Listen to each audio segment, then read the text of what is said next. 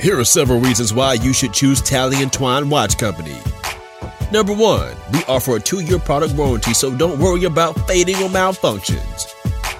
Number two, there's no risk to you. We offer both free shipping and free returns. Number three, the number seven represents completion and reminds you to finish what you start. Number four, why buy a lookalike watch when you can wear a true conversation piece? Number five, your satisfaction is guaranteed and we have hundreds of reviews to prove it. Number six, you can choose from our metal, leather, or canvas timepieces and we have styles for every occasion. Number seven, we offer the best features at the best value, hands down. Tally and Twine Watch Company, it's time to make your mark.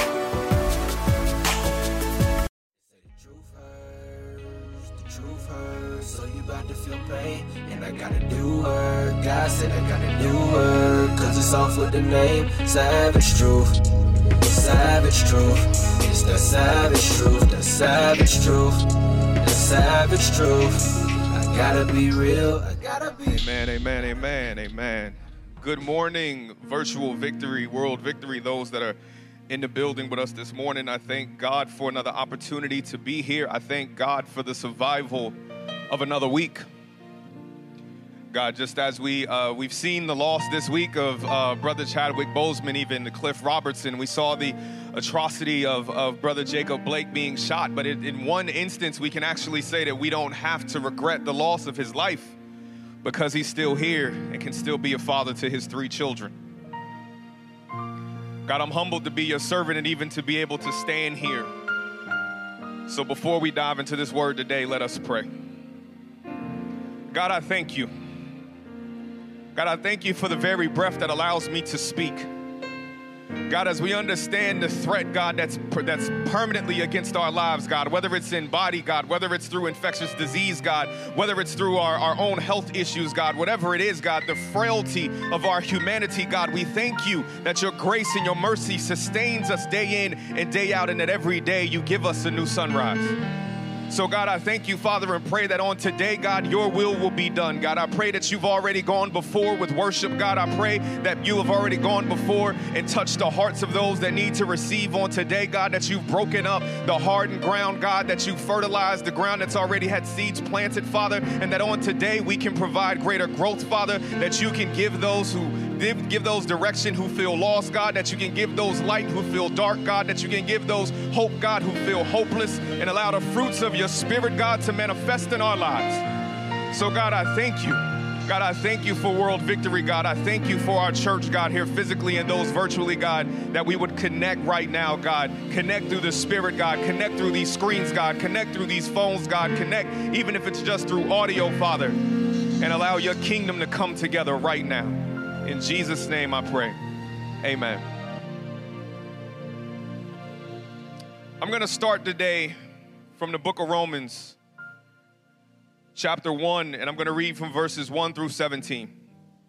And it reads Paul, a bondservant of Jesus Christ, called to be an apostle, separated to the gospel of God, which he promised before through his prophets in the Holy Scriptures, concerning his son Jesus Christ our Lord, who was born of the seed of David according to the flesh and declared to be the Son of God with power according to the Spirit of holiness by the resurrection from the dead.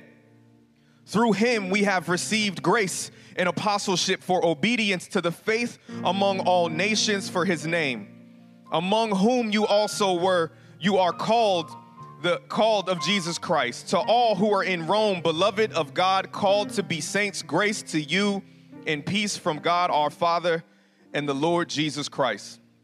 First, I thank my God through Jesus Christ for you all, that your faith is spoken of throughout the whole world. For God is my witness, whom I serve with my spirit in the gospel of his Son, that without ceasing I make mention of you always in my prayers, making requests if by some means now at last I may find a way in the will of God to come to you. For I long to see you, that I may impart to you some spiritual gifts, so that you may be established that is, that I may be encouraged together with you by the mutual faith both of you and me. Now, I do not want you to be unaware, brethren, that I often planned to come to you, but was hindered until now, that I might have some fruit among you also, just as among the other Gentiles. I am a debtor both to the Greeks and to barbarians, both to wise and to unwise. So, as much as is in me, I am ready to preach the gospel to you who are in Rome also. For I am not ashamed of the gospel of Christ, for it is the power of God to salvation for everyone who believes, for the Jew first, and also for the Greek. For in it, the righteousness of God is revealed from faith to faith, as it is written, the just shall live by faith. And I want to say it again, for I am not ashamed of the gospel of Christ, for it is the power of God to salvation for everyone who believes, for the Jew first, and also for the Greek, for in it the righteousness of God is revealed from faith to faith as it is written, the just shall live by faith. I love how meticulous God is at creating stories. Right? God is a great writer in the way he sets up his story is literary genius, right? To use Saul, the persecutor of Christians, to be the one to defend and extend the spreading of the gospel to the Gentiles, right? This conversion of the antagonist to become the hero is not Hollywood right? We see this in movies, we see this in films, we read about it in books, but we have to understand that but that was God's amazing creative script to take the man who was in charge of persecuting Christians and make him the one that could actually spread the gospel effectively to those who did not know Judaism and for those who did not know Christ to the Gentiles. But I wonder have we ever stepped back and just looked at our own story? Right? In the different chapters of your life, have you looked at the characters and the antagonists and the heroes and the villains and wonder, God, what are you doing in this story? Because we know at the end of the day that He is the author and the finisher of our faith. So we're participating in this narrative in which God is bringing things together outside of our control, outside of our view, outside of our, even outside of the reaches of our own faith because we don't understand His favor. But do we just stop sometimes? And look at our story. I've worked in the healthcare industry for the past 10 years, right? My autoimmune diseases had me taking hydroxychloroquine for several years. In 2019, I traveled to Thailand, Singapore, China, and Japan, and I've been on a global coronavirus task force since March. So it would seem, if you step back and look at the story, that God was preparing me for a time such as this right? He gave me an experience, he gave me exposure and knowledge necessary to be able to navigate faithfully in the midst of a pandemic and be a light to the world.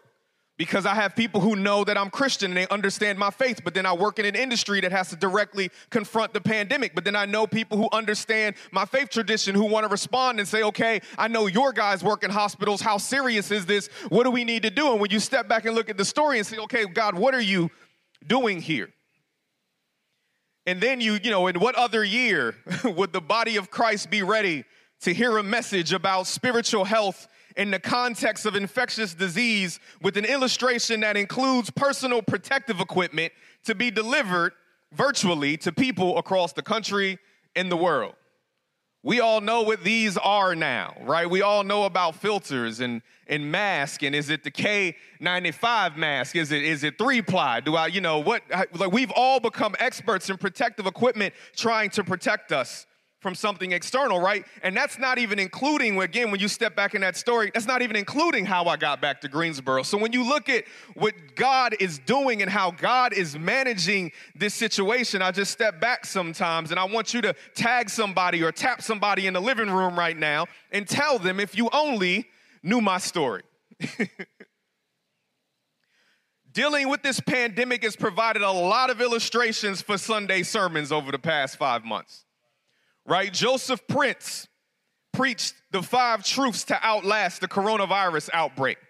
Steven Furtick preached, God, how do I handle this in regards to the coronavirus? John Piper preached the coronavirus and Christ. Dr. Charles Stanley preached faith over feelings. And even Tony Evans preached, don't let fear control you right? This has been driving us all to think about all the ways we can relate what we see in the world. And we see CDC regulations and we see all of these suggestions. We see the politics, we see the personal feelings, we see all of the anxiety. But then it leads us to think about simple things like how the things we touch can find their way into the deepest recesses of our body. Right? I think soon as this came out, we all became acutely aware of how much we didn't realize we touched our own face. Especially those of us who wear glasses. Constantly touching our face, touching our mouth. We're like, man, we're nasty. Like, I don't never wash my hands. I'm always putting my fingers near an orifice of my body, but you were unaware of it, right? Until that became, and now when you realize the impact of the things that we interact with, now people have a deeper spiritual meaning behind it, right? There's a, now you're trying to tap into what God has been saying. be careful of what you're close to, be careful of what you're around, be careful of the company that you keep, be careful of what you allow into your body. Right? And now, what comes out of our mouth, how what comes out of our mouth can have deadly and dire consequences to those around us. Right? They keep telling us the mask isn't really for your protection, the mask is to protect other people if you're the one that's sick. But we all know we're supposed to watch our mouth. Whether or not we do it is another situation. Right? And then how many of you know how many of our poor hygiene habits that we had that allowed us. I remember I watched this video and they were in a restaurant and they put a black light camera on. And then they just showed all of the places that everybody touched and how it was just a transference of like germs and dirt everywhere, right? But like, how many of us have had poor hygiene habits and would just transfer the dirt and debris constantly of one situation to the next because we're not being sanitized, we're not being repentant, we're not being cleaned in moving forward. So right now you can see the trail in the track and what the and what that leads in, in front of us and how that impacts our lives. But amongst everything that we've been talking about during the midst of the coronavirus, the discussion around the compliance of wearing a mask has been the most telling of all to me. Right? Because this mask represents a visible illustration of obedience. That's what this is. Right? Like you walk up to a store and it says mandate, mask. You look at the sign and you decide, am I going to be obedient? So, in something so simple, so easy of an illustration, can we read something with our eyes, observe it, internalize it, and obey? right? Now we now we got a topic we could talk about in church because I can tell you that I wash my hands, but if you didn't observe me wash them, you just have to take me at my word. So I can say I'm being compliant with, with hygiene, right? Like we all worry about that. When you go into a restaurant, you go to the bathroom and it says, please, all employees wash hands. And you would hope that the people who work there, especially those who are touching your food, are being obedient to the sign that is mandating the hygienic nature of them working in that establishment. But we're seeing now that when it comes to being out in a public space, right, that a mask or a face covering has become a mark of either obedience or open defiance, right? Defiance being defined as bold disobedience. Right? So back in March, I was asked to write an article for the Urban Youth Workers Institute. And I said this The COVID 19 pandemic is illustrating a granular level of discord in our communities that highlights American division.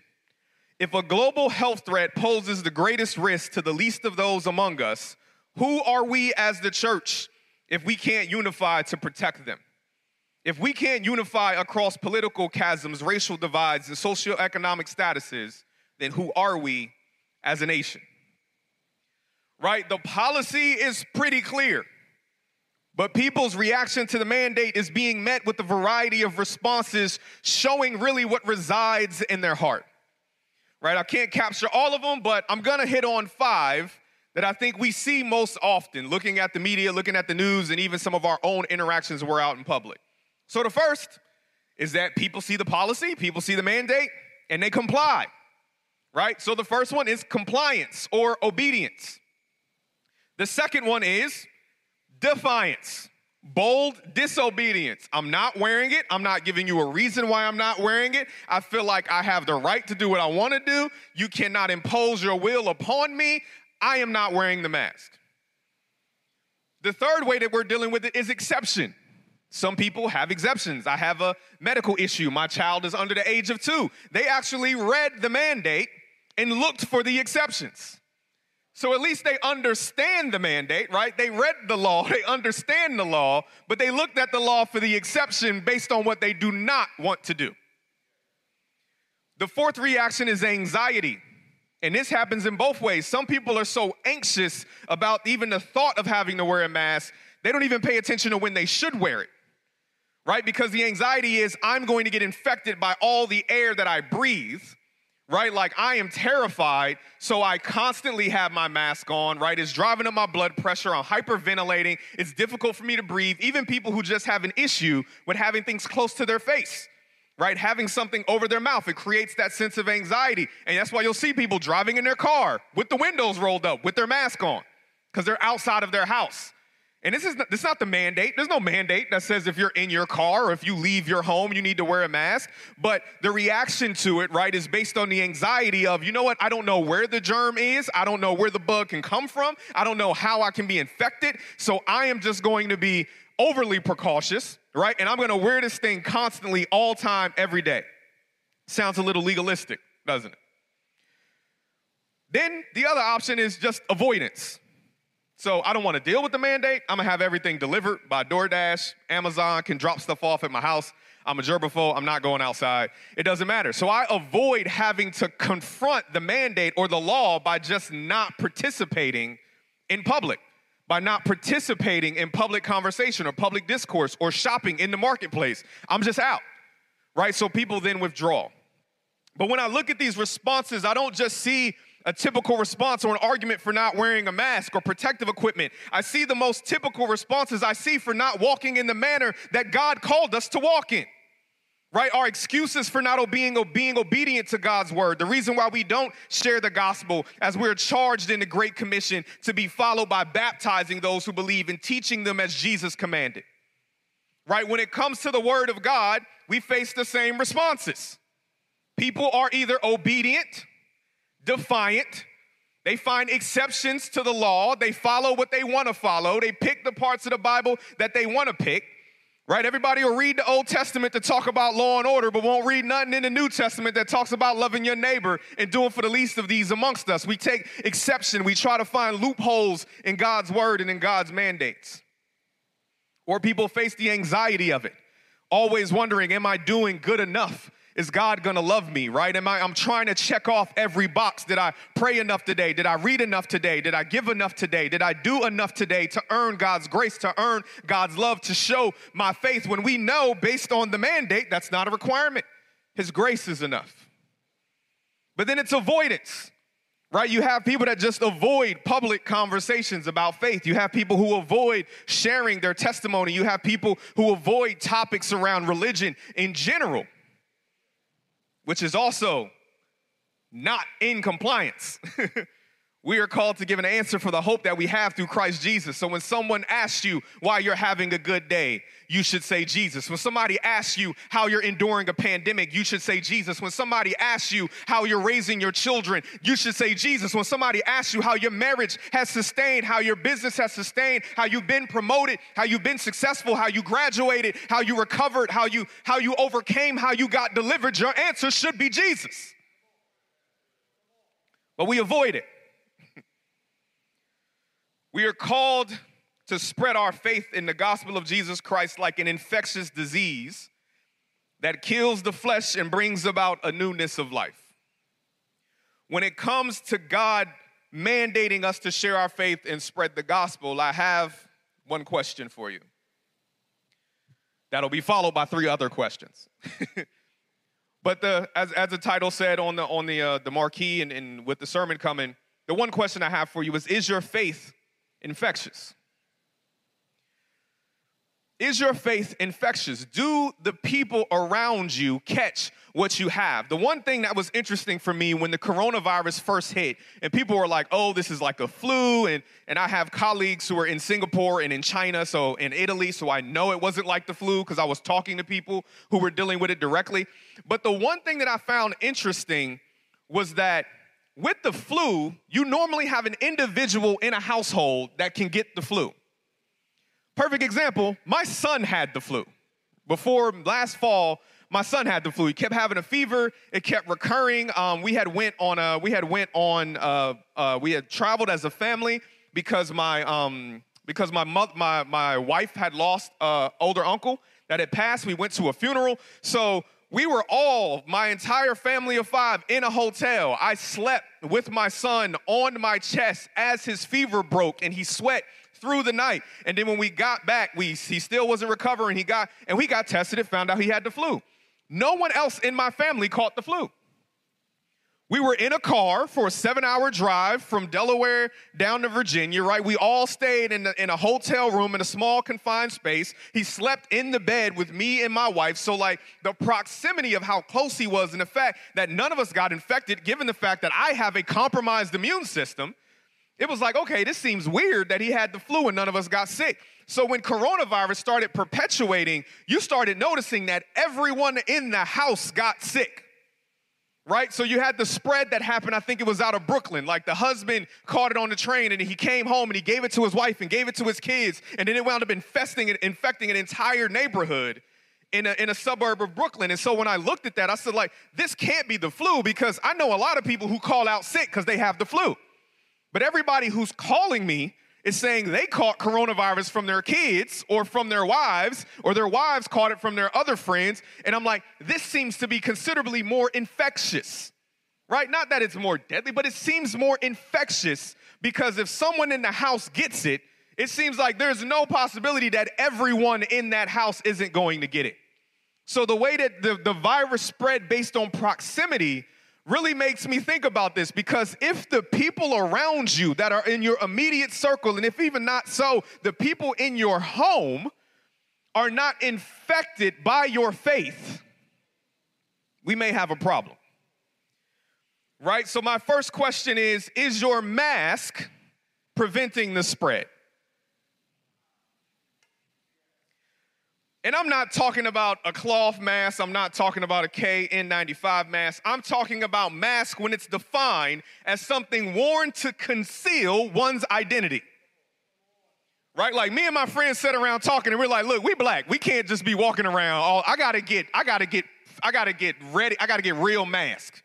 Right? I gotta get somebody, I need a medical mask. I can't wrap no bandana around my face. I'm not doing that because people been using that to conceal their identity. I need to look like I'm complying and not concealing. So I, I got official mask. You see what I'm saying? Right? So the, the, the mask, right, being defined as something worn to conceal one's identity, right? Like when you go and you look at what Paul said in chapter 1 and verse 16, he said, I am not ashamed of the gospel of Christ, for it is the power of God to salvation for everyone who believes, for the Jew first and also to the Greek. He said, I am not ashamed. He identified as a follower of Christ. That is how he identified. And to the Romans, to the Greeks, to the barbarians, he said, I'm Christian. You may not like it. It may not settle with you. It may, you may not understand it with your philosophy. I'm willing to have a conversation, but I'm a Christian.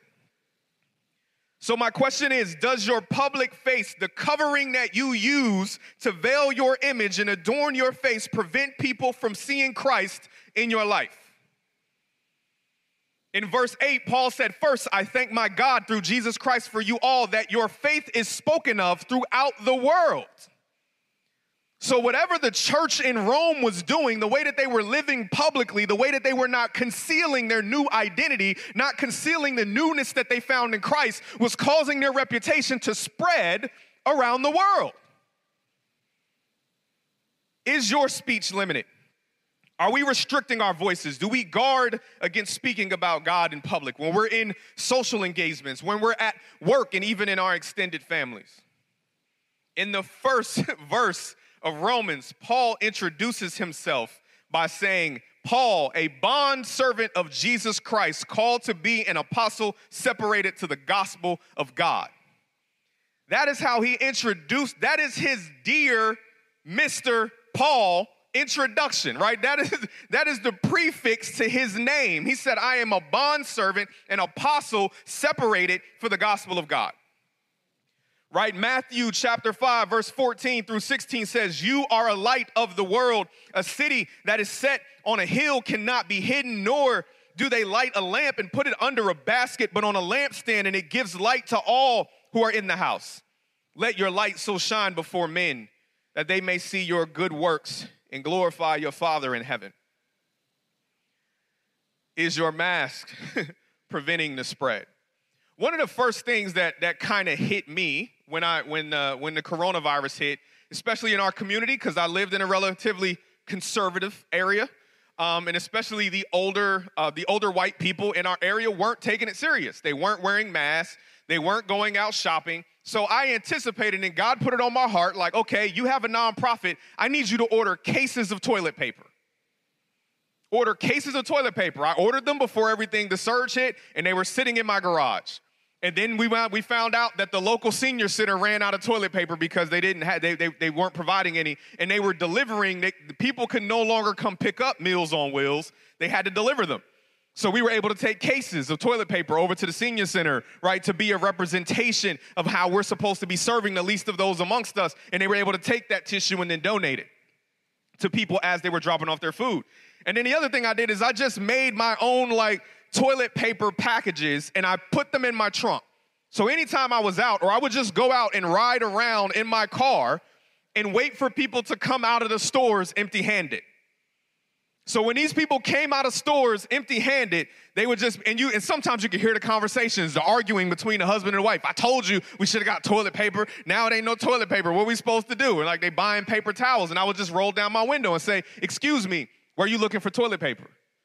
They were like, yes. And I'm like, well, w- would you mind? Can I bless you with some? This is a weird time that we live in where your benevolence is giving toilet paper to people in the parking lot. But the reality was, is like, I got prepared and instead of hoarding it, right, I utilized it to go out and reach. And people were so shocked for several reasons. I live in a town where they still fly a lot of Confederate flags, right? And it's, and it's kind of, it's kind of prevalent in the older community. So for them to have this black man just roll up on them in the parking lot, and in one instance, I'm pretty sure the wife grabbed the gun out the glove compartment when I pulled up on her husband, then they were shocked when I offered them something that they couldn't have. And on the back of my car, there's a sticker that says, Love your neighbor. And they're like, Can I give you anything? Can I do anything for you? No, this is what God told me to do. I'm just being obedient. God bless you. Have a nice day. Went on about my business. I don't want no conversation. I don't need to talk to you. That's your moment. You stick with it. I'm going on to find somebody else. Is our mask preventing the spread? Number two, are you socially distant? In verse 13 of chapter 1, Paul said, Now I don't want you to be unaware, brethren, that I often planned to come to you, but was hindered until now, that I might have some fruit among you also, just as among the Gentiles. So, like Paul, like us now, right? We had a lot of plans. There were a lot of things we wanted to do, right? I was supposed to go on a missions trip to Kenya in May. My family was supposed to go to Mexico on vacation, right? I should have been traveling every other week all over the world and all over the country like I normally do. But those plans were put on hold. But how many of us are saying, you know what? Soon as this is over, I'm gonna get back to talk to you. Soon as this is done, I'm gonna come spend some time with you. You know, I'll, I'll come by and pray with you, and we can get together and fellowship and have a meal. I'm sorry, that it's not illegal now. Right? Like you, you can you can go visit somebody now. You could you could stay physically distant and that's why right the the power of words is interesting because the demand is actually to be physically distant right even here in the church we're all physically distant we can be socially engaged. Bishops right here, Pastor Sean right here, elders right there. I can talk to y'all. You know, G back here on the drums. Like we can have a conversation and socially engaged, but we've taken physical distance and created antisocial behavior. So, are you available and how are you using your additional time? Everything that distracted us, everything we were engaged in, has been canceled. Everything we spent our time being busy doing, everything we spent our time using as an excuse of ways we had to live our lives, things we had to do for our children, right? All of their extracurricular activities and their sports and the ballet and cheerleading and tumbling and everything else that they do. Now you've got so much more time, but how are you using it? A friend of mine named Michael Simpson wrote a book called Permission Evangelism, and he said this. He said, Effective evangelism requires compassion, consideration, and the great counselor, which is the Spirit of God. It requires proximity, but it also repri- it requires intention. We're, we're used to being effective in ministering and socializing when we see each other on Sunday, that when you remove that collective corporate gathering, now you lose the socialization a lot of times in the concept of the church. Right? How, how have we recommitted our families in this new structure to God? Do we spend more? Now that your children are home, they're not getting on the bus and going to school. What does your morning routine look like? Are you praying with your children? Are you reading scriptures when they have breaks? Like, what are we doing now in this new structure where we can devote more of ourselves to God, when we can devote more of ourselves to showing love to people, checking in on our elderly, taking care of the widows and the orphans, which I thank God for World Victory doing for the community that's around here with the food distribution program? Right? Are you physically distant as an excuse to be spiritually distant and absent? Because if the church doesn't come to your doorstep, are you drifting away from the Lord? If I mean, if it was bad before, if people had church hurt and my pastor don't talk to me and don't nobody pray for me, if that was bad before coronavirus, when you could physically come in the building for a Wednesday Bible study or an intercessory prayer meeting, or you could come for, for children's church or men's meeting or Sunday morning worship, if you had people feeling disaffected and disconnected from the church when it was available, how are they feeling now? But at the end of the day, just like work, right? You used to see your boss in the office, but now that you don't see your boss, you've got to reach out. You've got to schedule a meeting. You need to make a call. You need to engage and be connected and communicate. And that's what we're not doing as the church. We've all adopted, we've all we've all adapted. Our children have adapted to virtual learning. We've adapted to remote work for those that have had to do it. We've adapted to doing more digital delivery, getting more of our stuff online. But how have we adapted our lives to being more effective disciples. Henri Nouwen said hospitality means primarily the creation of free space with a stranger can answer in becoming a friend instead of an enemy. Hospitality is not to change people, but to offer them space where change can take place. It is not to bring men and women over to our side, but to offer freedom, not disturbed by dividing lines.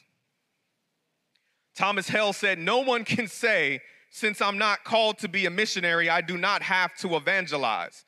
My friends and neighbors, there is no difference in spiritual terms between a missionary witnessing in his hometown and the, mission, and the missionary witnessing in Kathmandu, Nepal. We are called to go even if it is only to the next room or the next block. And my third question is Have you watered down and sanitized the gospel? In verse 14, Paul said, I am a debtor both to Greeks and to barbarians, both to wise and to unwise. So, as much as in me, I am ready to preach the gospel to you who are in Rome also. So, are we talking about karma?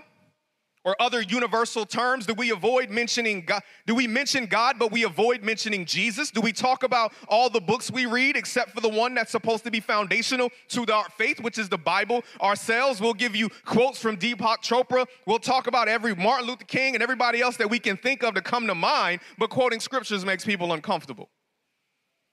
So we step back from it. Are we watering down and sanitizing the gospel, right? Do you appeal to the good in people instead of to the sin in people who need a Savior? Right? Do we stay away from conversations about morals or absolute truth or even the term sin in general? Because when left in its natural form, when people come into contact with your unsanitized, right, unclean, you know, un, unwatered down faith, it's infectious. People want consistency right? So people want to see the problems that you had in your life, which requires you to take your mask off and act like something's wrong with you, right? That you've overcome some stuff and you're still dealing with some stuff because this holy high mindedness is just sanitized reality. Like you have not come, you're still enduring the process of your salvation and your sanctification and your regeneration like everyone else. So you need to present people with a solution to a problem. But if we don't ever talk about our problems because we got our mask on, right? If we don't ever get close enough to people to understand their problems because we remain socially distant, then how are we effectively using the gospel?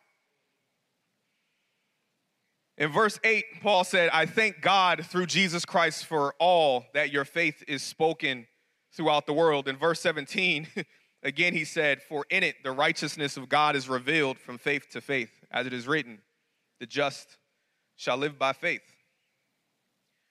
Is your faith infectious? Is my faith infectious?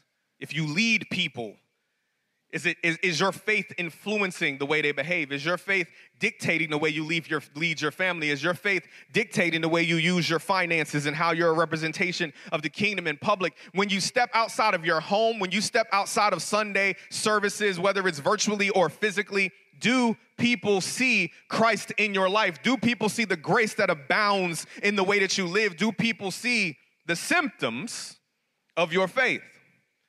Right? Like we're all used to reading lists now. We're, we're, we're looking for, and it, the list keeps growing, right? On my, do I have bumps on my feet? Do, is my eye red? Can I not taste something? Do I have a fever? Am I sneezing? Am I coughing? Like every symptom now points to you might have coronavirus. You might be infected. But I want to give you the list of symptoms that's very clear from God's word that will show you whether or not you are exhibiting faith through your symptoms.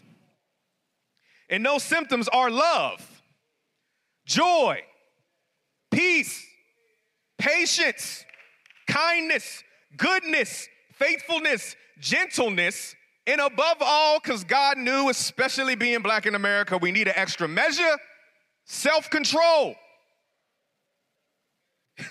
right after we talk, and it's funny because we quote the fruits of the Spirit. Right after that, in Galatians 5 25 and 26, it says, If we live in the Spirit, let us also walk in the Spirit let us not become conceited, provoking one another, or envying one another. So that, so that you, when, you, when you look at symptoms, right, a symptom tells you what disease or condition you have. So if your faith is conceited, you, you don't have that saving grace kind of faith. If your faith is political, you don't you don't have that that saving holy spirit fruit kind of faith. If your faith is provoking if your faith is defiant if your faith is envious you're not projecting you are not infected by the right kind of faith. So you might want to go talk to your spiritual physician right? Because at the end of the day the only way that our faith should be exhibited is our faith should be shown as loving loving. Something that's so absent in the ethos of our society, right? There's no compassion. There's so much division. There's so much arrogance. There's so much positioning. There's so much politicking. Everybody wants you to agree with me or disagree with me. If you don't agree with me 100%, then I cancel you. We've got this cancel culture that's even adopted by Christians when we're supposed to be out here trying to save the lost, yet we keep wanting to cancel them and block them so we don't see their behavior because it disturbs our reality. It, it, we think we're doing something right, but our children are wilding out. We think we're doing something right, but our country is in turmoil. We think we're doing something right, but leaders keep getting exposed for scandals. We think we're doing something right, but the country is falling apart and tearing at the seams. So, how can you stand in a pulpit on Sunday talking about God bless America when everything that this country reflects shows that we are cursed by having the wrong type of faith? We're conceited. We provoke one another. We're constantly envious. We social media hating. We're looking at other people's jobs. We're looking at other people's possessions. We're obsessed with scripted realities. We feed what everyone tells us. We're trying to be compliant with this political ideology or that political ideology or this movement or that organization. Well, what we need to be compliant with is the word of God and stand on it strongly and say, Nothing you say can sway me. I'm not going to be double minded. I'm not going to follow your trend. I'm not going to follow your new wind of doctrine. I don't just want to have my ears tickled. I want to be convicted. I want to be changed and I want to infect those around me standing strong in your faith has a tremendous impact in your home. It has a tremendous impact in your neighborhood. It has a tremendous impact at your job. I openly decided a while ago to start sharing my faith on LinkedIn. And that was a conflict for me, right? I'm a, I'm a, vice president I have this position. I'm respected in all of these spaces. But and one day I was like, why am I not sharing this? I put this on Facebook, I put this on Instagram. Why wouldn't I put it on LinkedIn? And since sharing my faith on LinkedIn, I've had executives and people from all over the world just reach out and say, thank you for being bold enough to share your faith. You're an example. I pray that I would have the confidence to do the same.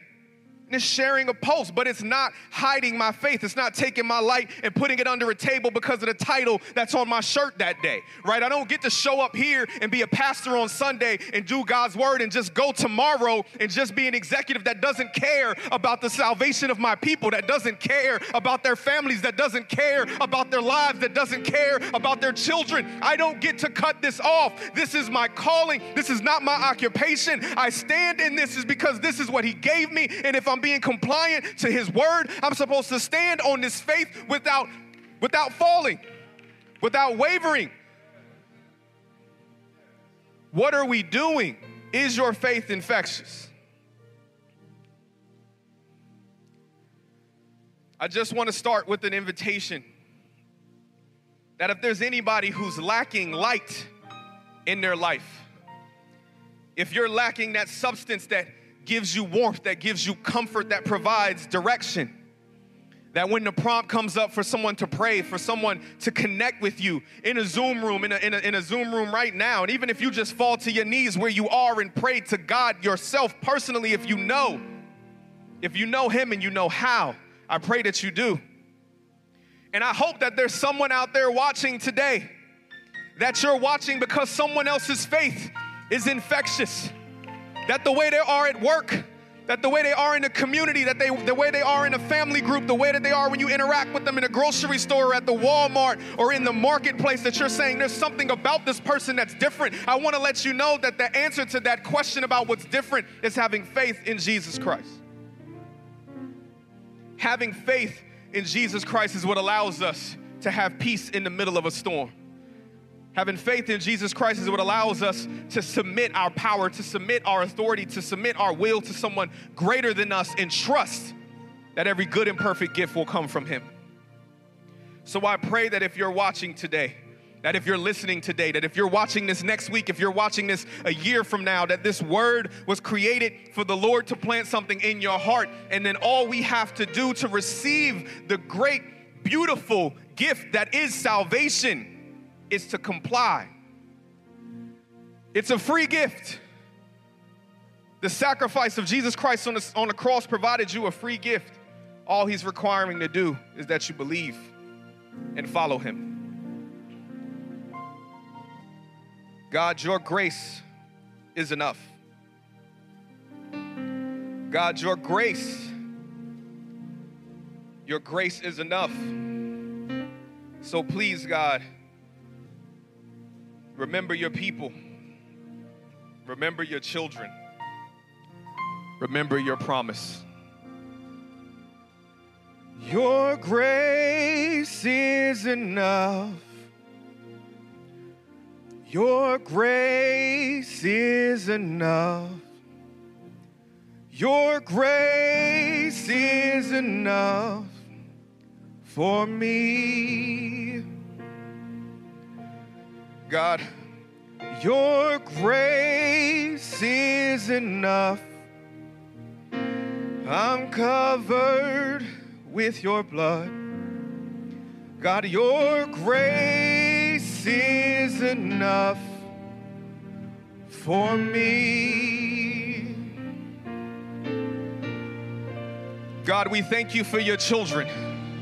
God, we thank you for the sacrifice of your son upon the cross, God, that we can be redeemed and in relationship and reconciled to you. God, I pray that as we go forward on today, God, that we have, we are convicted, God, that we are broken, God, that we have not allowed your light to shine in the influence that we have. That we've not allowed your light to shine in our home, God. We haven't allowed your light to shine in our communities, God. That we don't allow your light to shine in the marketplace, God. That we should be a living, walking representation of the beauty and the mercy of your gospel, God.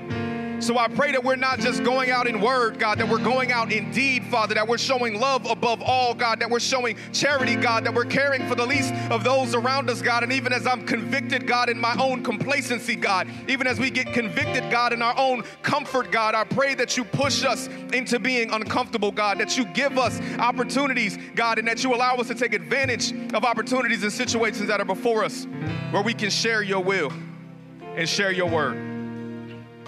God, I thank you, Father, for just being who you are, for being a great, great Father who continues to provide, who continues to protect, God. You keep your angels encamped around us, God. You direct us in the path that we should go, Father. And I thank you for the sacrifice of your Son to make our relationship whole. So, Father, we thank you and I love you, God. I love you, God. I need you, God. I need you. And I just pray that anyone, Father, who falls at the altar, God, anyone who falls, God, at your feet, Father, that if we don't know what words to say, God, that the only thing we need to cry out from the depths of our heart and our spirit is that we need you. Wherever you are right now, just say, I need you, God. I need you, God. When the reality of the strength of that statement starts to dwell up, tears in your eyes, just continue to say that I need you, God. I need you, God. I need you in my marriage, Father. I need you in my parenting, Father. I need you in my leadership, God. I need you in my finances. I need you in my prayer closet. I need you in my life. I need you, God. I need you, God. I need you, God. When we can say nothing else, Father, we just cry out that we need you and you always respond on time. And as I close, Father, I just want to say that now to him who is able to do far more abundantly than all that we ask or think, according to the power at work within us, to him be glory in the church and in Christ Jesus throughout all generations, forever and ever. Amen.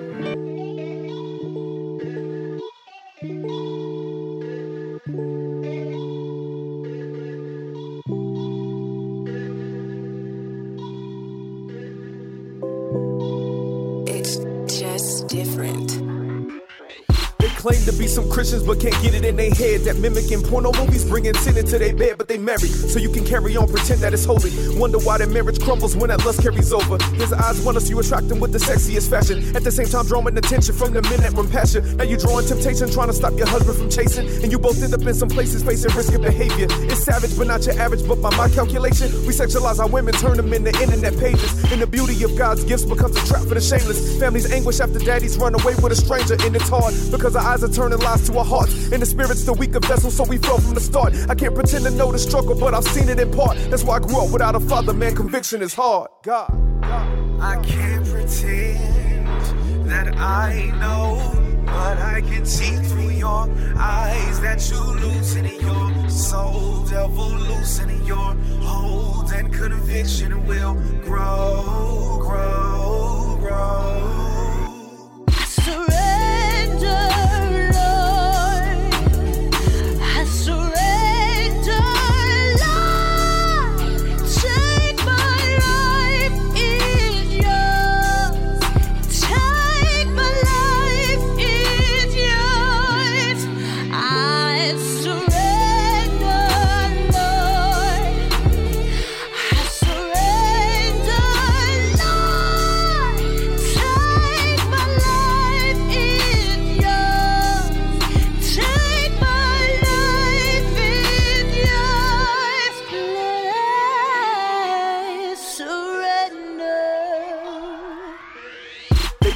and ask if those tats are affiliated with your days of gang banging and your sinful behavior. While that temple housing these secrets like the Vatican, adorn with every ornament to cover all these blasphemous actions and rituals. Cause real struggle spiritual. Mirror to your soul will show the wounds and it's miracle. I mean, it comes around cause what you reap, you will truly sow. We all should be bruised at the knee cause we need them more, but we got it together. Cause we not addicts, but we still liars. We still cheating, fornicate, disgracing our bodies. Have the nerve to point the finger just cause their sin is visible. Like God uses eyes to see the heart that's within a man. I'm a sinner man and I'm just lost. So if you're looking for direction, I'll point you to the cross. Because that cost was buried, but a king was resurrected. I might be your pastor, but the master is in heaven. My God. I can't pretend that I know, but I can see through your eyes that you loosening your soul, devil loosening your hold, and conviction will grow, grow.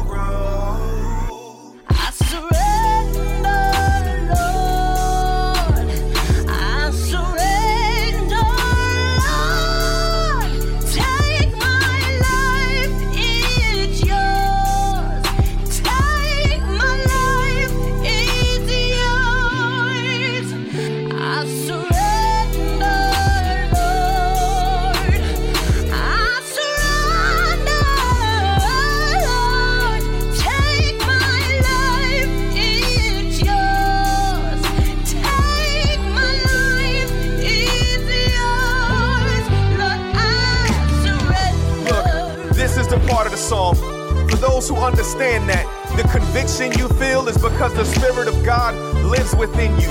And that God has the power to deliver if we just repent and turn away from our wicked ways. At this moment, right now, for every negative feeling, for every void that you want filled, praise God right now and surrender everything you have. Surrender every feeling of addiction, every thought of depression, every concern of suicide, every attack of the enemy. Give it to God right now because He can free your heart, your mind, and your spirit if you surrender.